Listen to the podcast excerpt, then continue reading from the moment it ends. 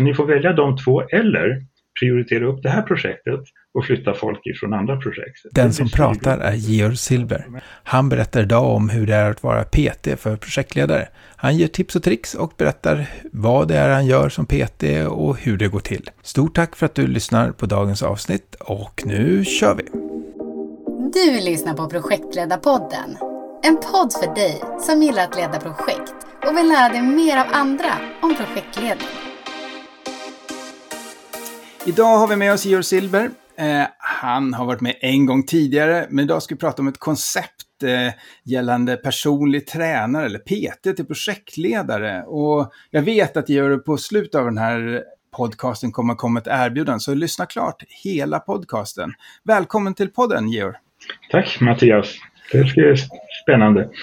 Och du har ett koncept gällande PT eller personlig tränare till projektledare. Hur kom du på det?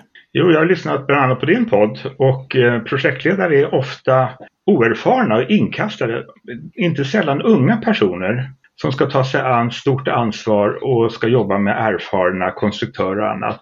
Och en del säger till och med att nej, vi har inte fått någon utbildning men det, det går ju bra ändå.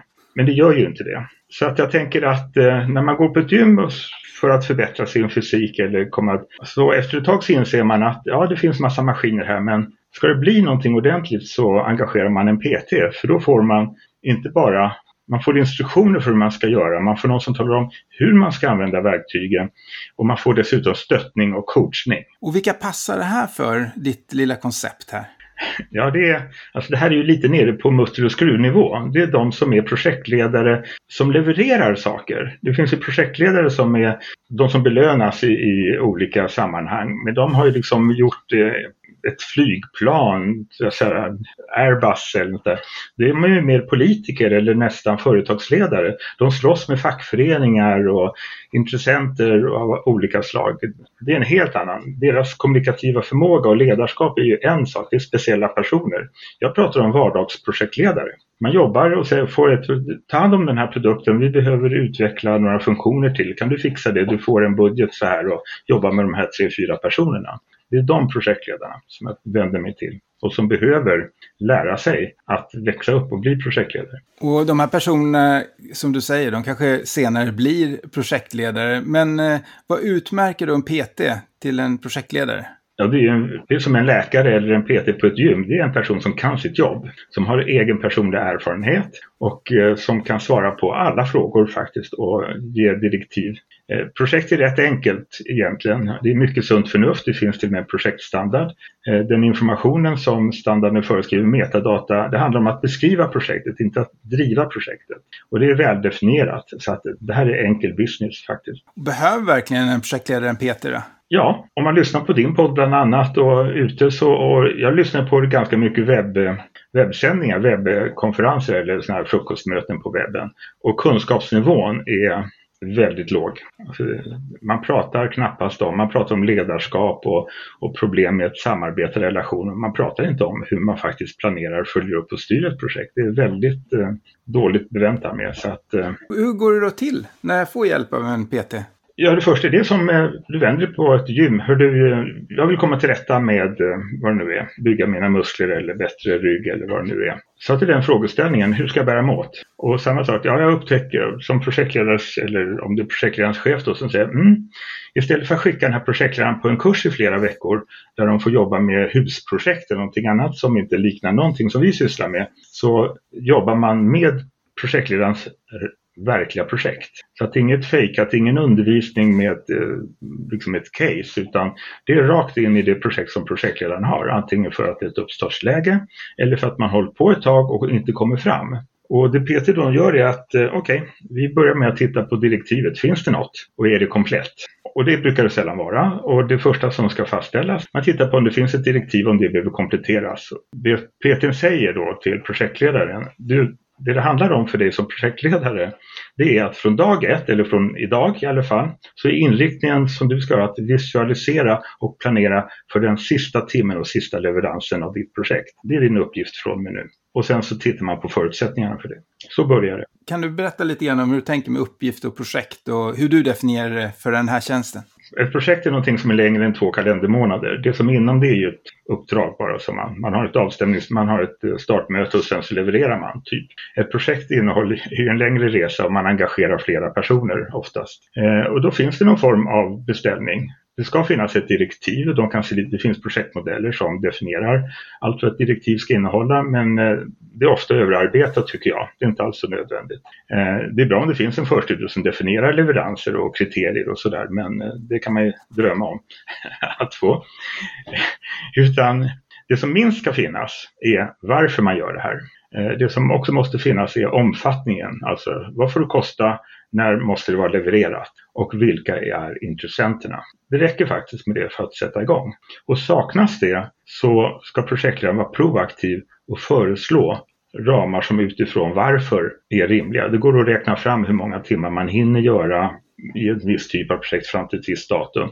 Eller med den här budgeten så kan man tidigast vara klart vid ett visst datum om vi är tre personer eller någonting. Det går lätt att räkna fram det. Det kan Peter berätta om. Jag tycker det är så roligt. Förra avsnittet du var med så tryckte du väldigt mycket på det här med tidrapportering och tid och så vidare. Och alla företag har ju inte det här och jobbar inte riktigt med det. Men hur tänker du kring det här? Ja, jag faktiskt kommit, ja, det här med tidrapportering verkar vara ett bekymmer. Känns inte folk kontrollerade?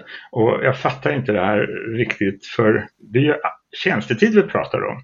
Man är engagerad, man går in i ett, eh, som anställd eller som uppdragstagare så definierar man ju sin leverans som ett deltagande och en närvaro och att man gör sitt bästa.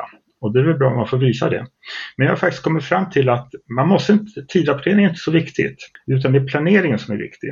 Eh, och man kan säga så här att eh, man kan nämligen följa upp projekt även med Value Management genom att förutsätta att man har jobbat som planerat. Och då brukar ju folk tycka att mm, ja, men nu var jag lite borta här för jag vabbade eller jag var tvungen att ägna mig åt annat. Det blir liksom orättvist. Ja, men då kan vi ju justera det. Alltså folk gillar faktiskt att tidrapportera för då blir deras prestation ställd i relation vad de faktiskt har kunnat vara närvarande. Och du var inne lite grann på det här med om det saknas ett projektdirektiv, hur man gör då. Och jag tänker oftast om det är ett större projekt, då kanske man har ett projektdirektiv för stora projekt. Men det du pratar om är ju mer som ett delprojekt. Hur gör du där? Ja, men det är just det. Du är delprojektledaren.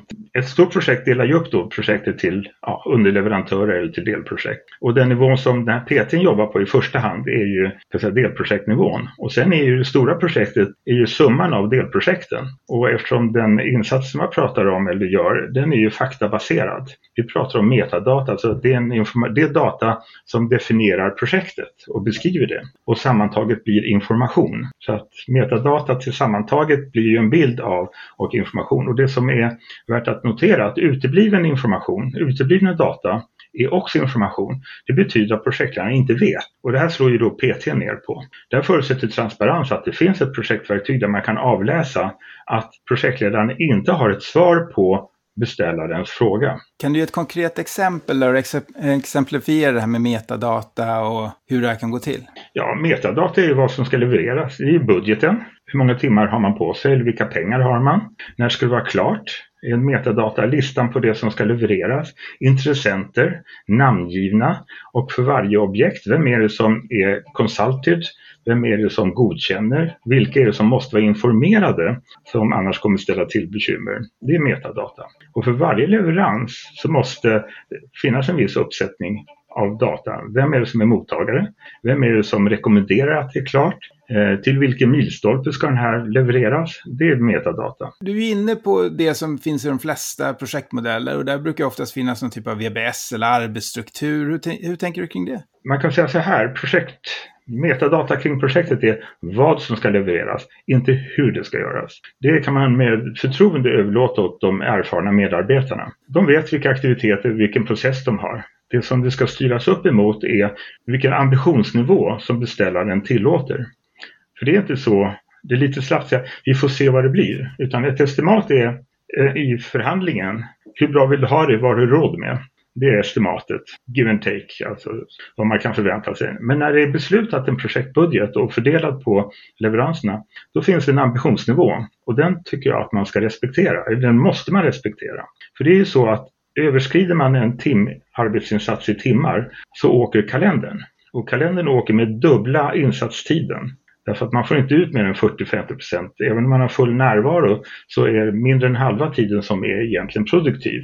Det betyder, lägger man på 80 timmar så är det två kalendermånader vi pratar om. Eller, eller mer. Så att, och det här gynnar, så att en projektledare har en ganska bra förhandlingsposition när en beställare har propåer om utökning. Vi kan göra det, men det kommer, även om du inte behöver betala mer så kommer det ta flera månader i leveranstid. Och eftersom ett projekt är en investering och man missar uppsidan vid en försening. Man, minskar, man, man får inte de minskade kostnader eller ökade intäkterna, ökad kapacitet som man, investeringen eh, utgår ifrån. Och hur tänker du med det agila då? Hänger det ihop med det här? Alltså det är väldigt liten skillnad på agilt och traditionella projekt. Agila har ju fortfarande business case, det är epics, det är enablers, det är leveranser, även om man har mycket roligare och bildligt språk när man beskriver. Release train, ja det är liksom det låter jättekul men ett tåg har ju stationer, tidtabell och en last. Milstolpar, leveranser. Mm. Eh, men skillnaden ligger i att man istället för att ha en totalbudget och ett slutdatum så har man en periodiserad budget. Och utifrån Lean Portfolio Budget så fördelar portföljägaren budget från nästa sex månader mellan initiativen eller värdeströmmarna till det som just nu är intressantast. Och då är det då den som är ansvarig för en viss värdeström vet att okej, okay, för det närmsta halvåret så får vi använda så här många timmar av eh, teamens kapacitet för det vi ska göra. Och naturligtvis så kommer man ju då inte kunna leverera lika mycket från backloggen som man har tänkt sig. Och om man tänker sig projekttriangeln här. Det låter som du låser ungefär som på det agila. Vi tänker tid, kostnad, omfattning. Hur tänker du kring projekttriangeln? Ja, jag tänker som många säger och som jag definitivt håller med om. Man har det så att säga vänt upp och ner på den. Alltså det är ju timeboxing. Så att ja, vi kan alltid leverera tid men man vet inte exakt vad man kommer leverera. Och det som är intressant är att ofta agila så bygger man ju tre, typ två veckors sprintar och en uppsamlingssprint. Och då var vi uppe i så här två kalendermånader, vilket är samma periodicitet som Prins 2 rekommenderar. Eller de pratar med fyra, att ett sån här åtta veckor är en, en, en, jag kommer inte ihåg vad det heter just nu, men det är en etapp. Alltså Prins 2 är ju ett uppstart och sen så jobbar man periodiserat allt eftersom. Och de perioderna är ungefär åtta veckor. DSD med en annan sån här metod, timeboxing. Så att, eh, mm. Nej, jag gillar agila. Det finns många bra poänger i det hela. Eh, tyvärr har en del missförstått det agila som att vi jobbar på så får vi se vad det blir. Det är inte seriöst tycker jag. Och om man tänker det här med resursplanering, eh, kanske inte har en VBS, hur, hur planerar man då resurser? Väldigt enkelt och det är nämligen deltagande. Man ska inte jobba med VBS. VBS och flöde det är ju för tillverkning och maskiner där, det är, där, men, där personer är tillbehör till maskinerna. Där det är just in time på materialflöde. Eh, utan, och det är vad agila bygger på och det, som, det är att deltagande, kapacitet. Vilken närvaro har vi och vad kan vi göra med den? Det har ju DSDN byggt på och det vet jag inte inte exakt hur man planerar Prins 2 men vi har de här under den här perioden så finns det så här många timmar med, den här, med de här kompetenserna. Vilka backlog items hinner vi med under den här perioden? Och inom DSDN så har man den här Moskva-modellen eh, och den måste-kravet får högst kosta 60% av budgeten inom perioden. Och sen går det bra, ja, då har man tid till det som borde vara med och det som man gärna vill ha med. När man har fokus i det som måste göras. Det är så fungerar den modellen och det är en väldigt bra princip för att planera vad, som, vad, man, vad teamet kan leverera. Och vilken typ av projekt menar du att det här passar för då? Mer praktiskt, är det programutveckling eller konstruktion? Eller? Allting som, som baseras på tjänstetimmar och kompetens. Därför att det är deltagande från personer som har rätt kompetens som levererar, alltså som levererar resultat. Utan timmarna så blir ingenting gjort. Och därför måste man hålla koll på tempot. En projektledare brukar ofta ha lite problem och kanske få de här utlovade resurserna. Man blir ju lovad och sen så kommer de inte. Hur hanterar du det och hur, hur hjälper du till med det? Ja, det första är ju att du får backa till projektdirektivet. Eh, så det första som PT ska hjälpa eh, projektledaren till, eller få projektledaren att göra, eller instruera, att det ska finnas en, ett upparbetningsplan. Alltså hur många timmar fram till ett visst datum. Det ska man komma fram till och, och förankra hos, hos beställaren att man får använda. Och så gör man ett eh, upparbetningsplan. Är det linjärt arbete eller är det mycket först och lite sen? Så, och med den, det börvärdet då så ska man boka upp timmar hos fysiska personer eller av ett team kan man också göra. Det är en volym och då pratar vi om insats deltagande vecka för vecka. Vilken volym ska man ska de leverera? De levererar kunskapstimmar eller eh, och sen kan det vara svårt att få loss det där. Och då ska säga, alltså, projektledaren pratar ju med folk och kan man inte liksom få löfte om det eller förankra det, ja då får ju projektledaren vända sig till styrgruppen och säga att det finns två alternativ, eller möjligen tre. Eh, vi kan göra ett mindre projekt fram till det datumet, för jag har inte fått loss mer än så här stor andel timmar. Eller ska vi göra hela projektet, ja då kommer vi hamna i slutet av mars eller vad man nu, för då har jag lyckats. Därför att alla är jätteupptagna de närmsta fyra veckorna. Men om vi tittar tre månader bort, Nej, då vet jag inte riktigt vad jag ska göra. Och då kan man liksom boka in det. Så är man det som med flygplansstolar eller någonting annat, är man ute i god tid så finns det alltid ledig kapacitet. Och då får man eh, gå tillbaka till styrgruppen och säga att mm, hela det här projektet kan inte vara klart med, med det innehållet förrän vid det datumet, vid det tillfället, på grund av att vi inte får resurserna innan. Så ni får välja de två eller prioritera upp det här projektet och flytta folk ifrån andra projekt. Det blir styrgruppens beslut. Så att, men projektledaren ska då ange tre alternativ till att lösa situationen. Du pratar mycket om att leverera i tid på budget och med rätt omfattning. Men det är ju någonting som får stryka på foten, eller? Ja, alltså rätt. Hur bra ska man göra det hela? Ska man ha de här extra finessen? Och då backar jag tillbaka till Moskva-modellen, att man får gå igenom vad som är, vad är det kärnkraven och vad skulle vara trevligt att ha, vad som borde vara med. Och jag har ju varit med om ett par gånger att man har strukit på krav för att man inser att ja, men vi behöver faktiskt inte allt som vi tänkte oss. Utan kan vi få det här till tid till rätt kostnad så, så är vi nöjda. Och det är vad de agila säger också på, på sitt sätt. Vi får se vad det blir. Men tyvärr lite grann eh, att man inte respekterar, tycker jag, då, kundens budget utan tycker att man själv kan värdera vad som är viktigt. Säger en del, men eh, det är inte det som ligger bakom SAFE och annat. SAFE är ju tvärtom en av de saker man verkligen gillar med SAFE. Det är det som är eh, Project Portfolio Budget. Att portföljen är en äkta delmängd av organisationens kapacitet eller budget och att man måste hålla sig inom den. Det tycker jag är ett väldigt bra budskap. Men kan du beskriva enkelt hur en projektledare säljer in vad som är möjligt till beställarna? Ja, jag har ju kört det här ett antal gånger. De gör sin plan och blir rätt nöjda med det. Och det som händer, det som är intressant är ju först att det blir en plan. Och eh, det som, alltså de här två första sakerna är enkla. Alltså baseline och, och resursplanering. Det är liksom, men eh, de får ju lite bekymmer, eller, eller bekymmer, eh, lär sig en del på att definiera leveranserna. Inte själva leveranserna, men ofta vet de inte vilka som är intressenterna. Och framförallt inser de att mm, den de pratar med, det är faktiskt inte den som kommer godkänna det här. Och tydligheten i vad man ska leverera, det, det får man brottas med. Men det är en del av projektledarens jobb. Det är det projektledaren lägger en hel del tid på i, i början, att definiera det här. Eh, och sen så lär de också att eh, se till att, att i vissa fall låta kunden göra acceptanstest-casen. För då blir det väldigt tydligt vad kunden faktiskt värdesätter och behöver. Och jag har ju varit med om själv om att eh, i, komplicerade fall när det gäller arbetstidsregler och pass och vila mellan pass och lunchpauser och annat i, till, till Holland där man jobbar på, på ett lite annorlunda sätt med arbetstid eh, så insåg ju kunden att eller jag sa så här, nu, finns det, nu får ni lägga in planer där man bryter eller godklarar de här reglerna. Och de hade ju stora bekymmer. De upptäckte att deras specifikationer var felaktiga och i vissa fall så var det regler som inte var aktuella längre. Och det där det blev deras jobb. Så att de här leveranserna gick ju väldigt smärtfritt. Så att det, det är en eh, viktig lär... Det, det, är någonting som projektledare verkligen behöver lära sig och som det, de sällan får lära sig. Men det här är ju ingenting nytt. Det här är ju det som man kallar smart. Det är bara det att man behöver sätta siffror på det som är smart. Man kan prata om det, det är en sak. Men det, om vi backar bak till metadata så måste man ha siffrorna på plats. Annars så finns de inte riktigt.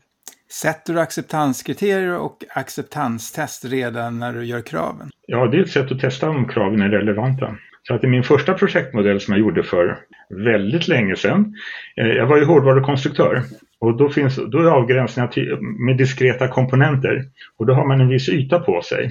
Och när den är slut så då måste man vara, om man är färdig när de dokumenten som ska bli godkända, alltså inköpslistan och testprotokollet och eh, eh, logikschemat, när de är godkända och man har en fungerande prototyp, då vet man att man är färdig. Som programutvecklare så fanns ju inte det. Och efter diverse klagomål då, så ska jag inte dra hela den historien, så inser jag att ingen bryr sig om mig, att jag blir klar, alla skäller på mig och tycker att det här är inte färdigt. Eh, så då tog jag tag i det här med eh, att göra en, en projektmodell. De som fanns byggde då på Vattenfallmetoden som egentligen är hur mycket man jobbar med och hur mycket man måste göra om. Men jag tyckte att det var bättre att veta vad man skulle leverera. Så att eh, det första i, i min modell då som väldigt många har följt sedan dess är att skriva manualen för det tänkta systemet. Och det andra dokumentet är testprotokollet för leveransen. Och mina kollegor tyckte ju då att, ja men Georg, om man vet hur, vad kunden tänker testa och bedöma, då är det ju bara att se till att de sakerna fungerar. Några tyckte att det var en rätt bra idé. Du har jobbat med det här som PT för projektledare. Har du några framgångsfaktorer där? Är det någonting du kan beskriva? Ja, det som är intressant är vad som händer efter ett tag. När det finns en baseline och det finns tidrapportering, då har jag faktiskt ett par case där man har överrapporterat. Alltså man har använt mer timmar under en period än, än planerat utan att för den skull leverera fler färdiga resultat. Eh, och då brukar jag ställa frågan när jag ser det. Det här syns ju direkt efter, vi pratar om inom några veckor, så ser man att det rakar iväg. Eh, och det som kommer hända då, det är ju naturligtvis att det här projektet, budget kommer överskridas. Eller så kommer timmarna ta slut, alltså de betalda timmarna ta slut långt innan kalendern så att säga för den fortsätter röra. Så då frågar jag, kommer du få mer betalt om det kostar mer? Nej, utan vi har satt ett pris på det här. Och när de inser konsekvenserna av det som de har planerat in så inser de att ja, då behöver du planera om fortsättningen. Det som har hänt har hänt. Eh, och det har de kunnat göra i samtliga fall. Att de har då tagit bort de insatser som har reserverat framöver som skulle överskrida budgeten så att de landar på den timinsats som man har tänkt sig. Men de har också modifierat resultatet och de aktiviteter man hade tänkt lägga tid på. Alltså vi har inte pratat om att ändra resultaten de ska leverera. Utan det är i det som du pratar om som arbetsnedbrytning. Hur har man tänkt göra? Ja, men vi kanske inte ska ha en workshop på, en, på en, två dagar utan det får nog räcka med en förmiddag och så vidare. Och sen har de landat i stort sett på det. Och i ett annat fall så var det att ja, jag har lagt ner massor timmar men jag har inte fått, mina underleverantörer har inte levererat underlagen för den här tillverkningen. Ja, men då tycker jag att du ska stryka din planering nu för det här var innan semestern, till att lägg dina timmar efter semestern och låt dem jobba i fred då, så att de levererar underlagen innan du planerar att lägga ner din tid och så vidare. Så att det där är den andra delen som är väldigt viktig för en PT, att liksom direkt slå ner på avvikelser där det saknas. Så att det, en PT inte bara behövs inte bara vara uppstartsskedet. Och det här är ju en resa över tid. Va? Man har rätt korta möten med kanske en eller två veckors mellanrum beroende på projektledarens eh, engagemang och tempo som de behöver. Så att de får en, man går igenom vad, hur det fungerar, de får några dagar på sig, de bestämmer själva, ja men jag kommer ha gjort det om en vecka eller till övermorgon. Och sen tar man nästa steg. Så att ja, men resursplanering är, jag gör de här förhandlingarna, vi hörs om en vecka eller två, hur har det gått? Och så får de ny information och nya instruktioner, ungefär som det går till på ett, ett gym. Där man får, ja men gör 20 situps här och sen så ägnar det här, jag kommer tillbaks och så talar Peter om att man ska ha 100 till eller något sånt där. Det jag inte riktigt förstod här, det var hur man upptäcker, man upptäcker att det går åt mer tid, men hur man upptäcker att vi inte får den leverans som vi vill. För att du har ju fokuserat på slutleveransen, men du måste på något sätt också ha definierat delleveranser i det här för att kunna upptäcka det här. Alltså varje artefakt, allting som ska, som ska levereras, det är inte, det är inte sam, alltså milstolpar är en samling av artefakter. Alltså milstolpe är ett, ett datum när man ska leverera ett antal items. Så att det man gör det är att man definierar vad man ska ställa på bordet. Den listan gör man. Jag kanske inte var tydlig i, i det när jag pratade om, om leveranser. Leveransen är inte nu projektet klart. Utan när jag pratar om leveranser så är det om det man ställer på bordet. Och som, där man var och en har intressenter och eh, definition of done vilka kriterier för att det här ska vara godkänt för var och en av de här. Ja, eller i, i agilt så pratar man ju om en backlog eller produktbacklog. Det här är, det, det är samma sak. Eh, så, och de ska ju då vara så att det ska finnas sådana ja, minst senast var sjätte vecka eller något sånt. Helst, eh, men det är så Magila fungerar, man har sina sprintar, delleveranser, så där pratar, blir det ju då sammantaget 6 till 8 kalenderveckor. Vi pratar om samma typ av tidsperioder som är överblickbart. Och sen är det också så att de aktiviteter som medarbetaren lägger upp, de får inte vara varje dag tycker jag låter lite stressigt att man ska ha resultat varje dag. Det tycker jag inte är riktigt schysst faktiskt mot medarbetare att tvingas ha någonting att redovisa varje dag. Eh, det, utan jag tycker att jag säger att eh, en aktivitet hos mig är mellan 4 till 24 timmar. Eh, det får inte vara för plottrigt. Men man ska ha några ska säga, fulldagar. Så att säg inom en åtta kalenderdagar från att man har påbörjat till när man har slutat så vet man inte hur långt man har kommit. Man vet om någonting är påbörjat, man vet om någonting är slut. Och det får inte, tycker jag, dröja mer än cirka åtta kalenderdagar innan sanningens ögonblick närmar sig. Eh, men så här fungerar ju Kanban också. Så att det här är inte heller något nytt. Utan, men jag sätter siffror på så att det blir så. Och Kanban bygger ju på att man inte får ha för många saker i samma, i samma kolumn. Man får inte ha för många som är ongoing och så vidare. Man får inte ha för många under review och väldigt få i ongoing och så vidare. Det är ungefär samma sak fast på ett annat sätt. Så det är samma koncept men i olika dimensioner. Och, man, och en sån här äh, arbetspaket är ju både en lapp på en kanbantavla och en utsträckning i ett Gantt-schema. Har du några fler insikter som en PT förmedlar till en projektledare? Men det räcker rätt långt faktiskt. Det är de här tre sakerna som det handlar om. Eh, det handlar om att ha en baseline, det handlar om att resurssäkra den och förankra den. Det handlar om att eh, definiera vad man ska sätta på bordet till leverantören och det är också informationen till medarbetarna, för det är de som gör det, eller man själv. Och sen handlar det om att hålla tempot. Och är det så att man överrapporterar tid, deltagare, utan att man tidigare lägger leveranser så är man ineffektiv och då kan man undersöka det. Är det så att man har underlevererat, vilket är det vanligaste, då försenar man projektet. Att påstå att det går bättre är en lögn om man inte samtidigt förkortar och minskar budgeten. Det är inte, projekt är inte konstigare än just de här sakerna. Det räcker. Jag vet att du har sagt någonting, eller hur-överlämning. Vad är det för något? Ja.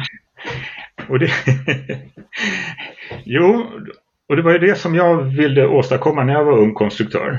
Inte vara utsatt för ett godtycke för kan man inte göra det här också? Går inte det här att göra bättre? Så att den här avstämningen, då äger man blir en samarbetspartner i det som ska göras. Så att det handlar, den som beställer glömmer ju bort vad de har sagt, om jag uttrycker det så, eller får nya önskemål. Men om man har definierat definition of done, det vill säga jag vet, jag ska inte, när jag presenterar det vi har gjort, då ska inte jag behöva vara osäker på, mm, undra vad de kommer tycka är det klart eller inte? Utan jag vet att det är färdigt. Och, så att eller hur är att eh, ja, nu har vi kommit fram till det här och det fungerar på det här sättet och det här är kravspecen.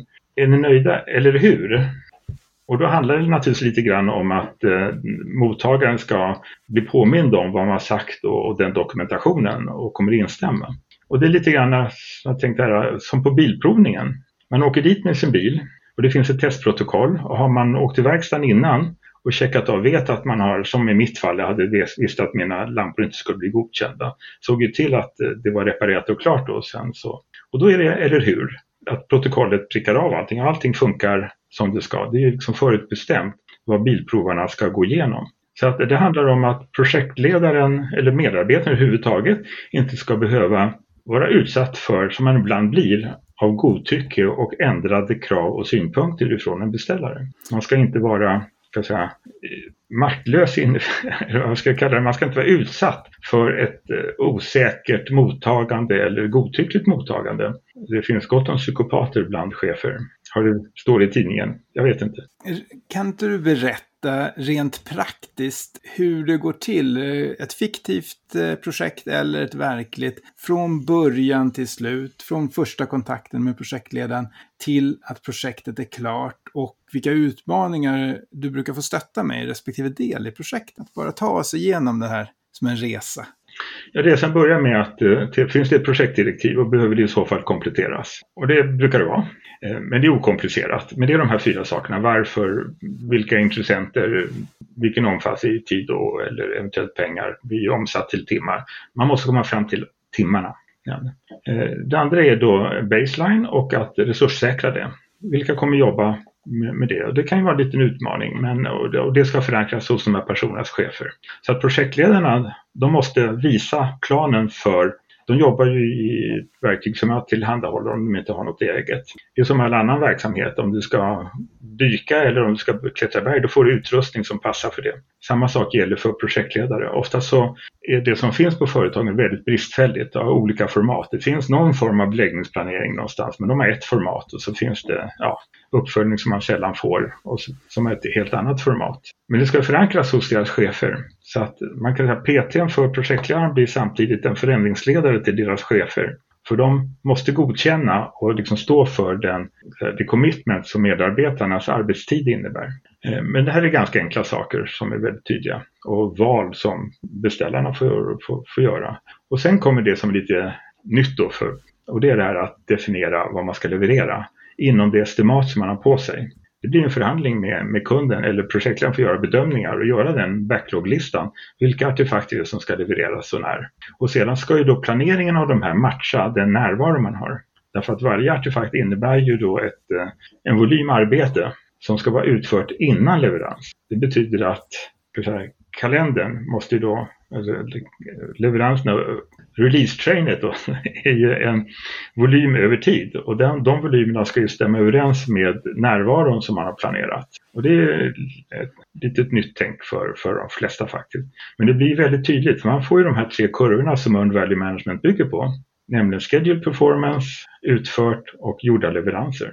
Väldigt enkelt, så att man har alltså automatisk projektredovisning med hjälp av den här enkla informationen. Det är helt okomplicerat. Och sen är jobbet att eh, inspektera då, göra en audit ungefär varannan vecka. Och just med fokus på nedlagd tid kontra levererade resultat. Och det man ser utifrån det och den eh, diskussionen och justeringarna. Så projektledaren ska hela tiden ha en plan för sista timmen och alla timmarna fram till dess och alla leveranser. De ska presentera den planen och uppdatera den med ungefär samma periodicitet. De ska ständigt till sin chef och först alltså med hjälp av PTn ha en plan att tala om att så här kommer jag, så här tar jag hand om ert eller vårt projekt. Jag har en plan att slutföra det. Ja, det har inte varit så bra alla gånger kanske, men det behöver vi inte gräva i, utan det viktiga är att det finns en plan att slutföra på tid och budget med det här innehållet, som kanske då är modifierat och förhandlat. Det är inte mer komplicerat än så. Syns du något för styrgruppen eller är det projektledaren som frontar gentemot styrgrupp? Ja, det är projektledaren. I de fallen har varit där så är det ju projektledaren som gör det. Men de är ju liksom säga, boostade. Alltså, de står på säker mark när de gör det. För de har alla svar. Eller det blir inte så mycket frågor längre. Du är inne och ändrar eller förändrar företagens arbetssätt kring det här kanske. Så det blir en typ av förändringsledning. Hur tänker du kring det? Ja, det är ett annat mindset förstås. Eh, men det gynnar ju alla. Och det blir väldigt tydligt med vad som är rollen för en styrgrupp och rollen för en projektledare. Och det som är viktigt och lite kanske annorlunda för många det är att projektledaren inte ersätter linjechefen.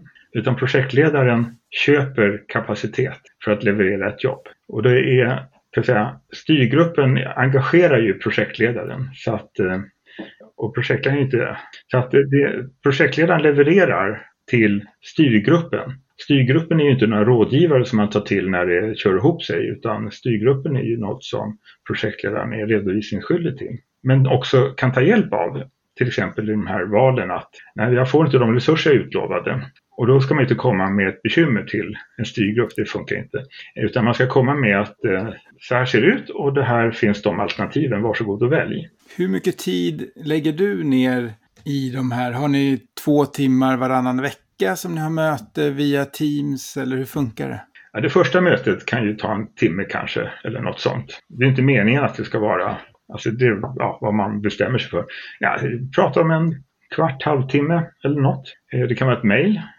Alltså, transparens, jag ser ju all data. Så att jag ser ju direkt. Och det, det som är viktigt är ju transparensen. Så att man måste ha ett projektverktyg som levererar transparens. Det vill säga alla data måste synas och eh, verktyget är i sammanhanget, det är ju en digitalisering vi pratar om. Så att jag ser ju alla data som finns, jag ser data som inte finns eller som är mismatch. Och då kan jag skriva ett par rader i ett mejl, det kan räcka. Och vad skiljer du mellan en PT och en mentor? Hur tänker du där? Mentorskapet är en del av PT-jobbet. Så att PT är en mentor, men också en coach. Eh, och en instruktör. Vad skulle du säga är de vanligaste problemen du stöter på och hur ska, vilka tips ger du till de unga projektledarna för att hantera de här rent handfast?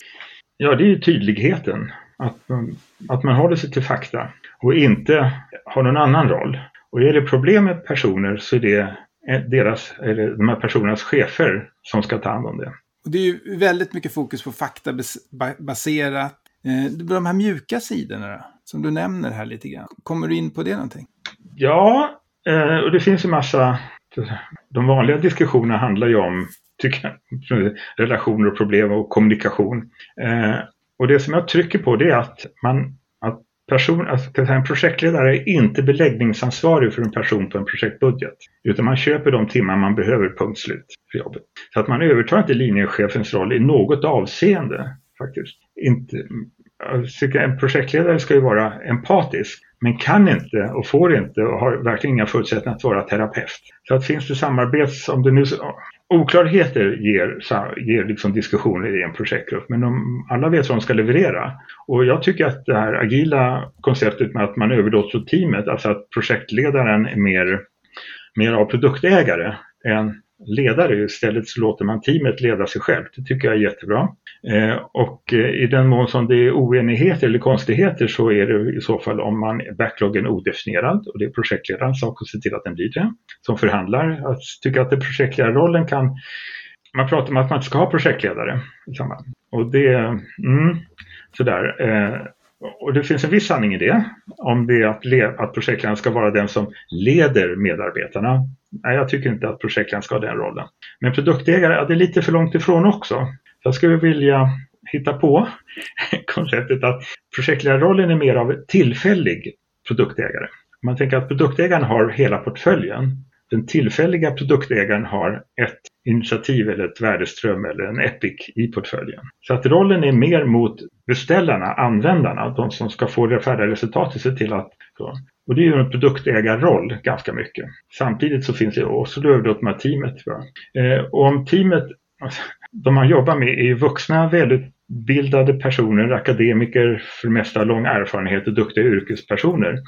Och som klarar av att vara goda grannar med sina grannar. Så att, eh, och sen så kan det naturligtvis ändå hända så att man kan faktiskt förutsätta att folk fungerar på sin arbetsplats om det är tydligt.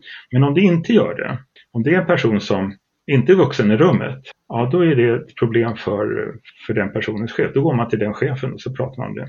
Och en projektledare måste kunna tacka nej till en person och säga att den här personen funkar inte i mitt projekt. Och hur hanterar du då konflikter eller hur rekommenderar du som PT att hantera konflikter inom din lilla grupp? Ja, om konflikterna beror på att det är oklarheter så ser man till att det inte är oklarhet vad som ska levereras. Och är det folk som inte kan acceptera normala alltså uppdragsrelationer så det är ett problem för den personens chef eller en uppgift för den personens chef att hantera det och i värsta fall skilja den personen ifrån uppdraget. Och jag ser ju väldigt ofta att det kan vara svårt att göra tydlighet för teamet vad de ska utföra på grund av att det krävs strategiska beslut högre upp, till exempel vilken teknikplattform man ska använda innan teamet kan börja leverera. Hur hanterar du de här frågorna? Ja, det är väl eh, vanliga konsekvensen för bristande beslut, nämligen förskjutna projekt, nej, då kan vi inte sätta igång. Det är som när man skulle ja, påla för den här cykelbanorna vid Slussen då nyligen.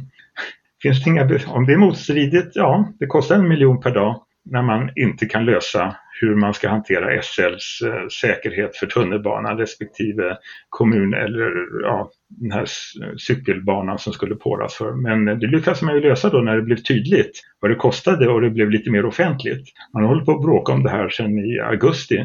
Men det var ju först när det blev en offentlig debatt som man kom fram med lösningar. Jobbar du med någon typ av startkriterier för att sätta igång aktiviteter? Det vill säga att dina, det du kallar metadata, att det måste vara ifyllt, innan dess så startar vi inte. Alltså det ska finnas ett projektbeslut. Resten får, resten, sen kör man.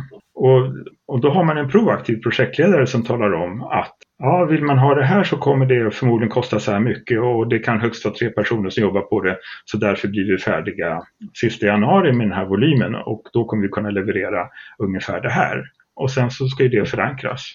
Och sen kan det hända att det inte blir ett projekt, att beställaren tycker att äh, men då gör vi inte det här. Så kan det ju gå. Eller så tycker beställaren att ja, det där låter ju rimligt. Och då är man igång. Finns det någonstans där man kan läsa mer om det här du har beskrivit? Eh, jag har mina delningar, eller man får gärna kontakta mig. Jag brukar utannonsera webbinarier på en trekvart kring lunchtiden. Det varit lite tomt med det ett tag, men jag ska köra igång med det. Var lite mer flitig på, på LinkedIn. Men man kan, får gärna kontakta mig direkt. Jag älskar ju att prata om det här som du märker. Så jag skriver en del också. Vi lägger kontaktuppgifter i anteckningarna till det här avsnittet. Om man skulle vilja prova det här PT-konceptet då? Hur skulle man kunna göra då? Du lovade ju att du skulle ha något erbjudande här i slutet Ja, precis. Så om man lyssnat på, på den här podden och tycker att det där låter intressant så får man gärna pröva på det. Så att jag har ett erbjudande om en kostnadsfri PT-insats under två kalendermånader. Och då kör jag det här fullt ut. Man får tillgång till allt man behöver och man får den coachning och det mentorskap och det löper under två kalendermånader. Och tycker man att det här ska fortsätta, ja då är det som vanligt då ett uppdrag. Och tycker man att ja, men eh, tack för den här informationen, det var spännande, så är jag nöjd också. Jättebra. Vi lägger länk till det i anteckningar och där kommer det även finnas vissa begränsningar i tid och liknande när det här gäller. Strålande! Men du har ju en hemsida som är hyfsat uppdaterad faktiskt. Eh, så där står det en del också om eh, den här PT-tjänsten. Idag har jag fått lyssna på hur man kan arbeta med en PT i riktiga projekt. Så man jobbar inte med några fiktiva projekt, man jobbar med sitt verkliga projekt. Man får någon som kommer in och hjälper en och stöttar den. Det här konceptet som vi beskrivit här idag är väldigt lämpligt för lite mindre projekt där det är tydliga definitioner och ordet tydlighet tycker jag återkommer hela tiden. Stort tack för att du tog dig tiden att vara med idag, Georg Silver. Tack för att jag fick vara med. Tack för att du har lyssnat på Projektledarpodden. Hör gärna av dig till oss med idéer, tips och förbättringsförslag. Det gör du enklast via mejl på lyssnare snabela projektledarpodden.se eller vid det sociala nätverk du föredrar.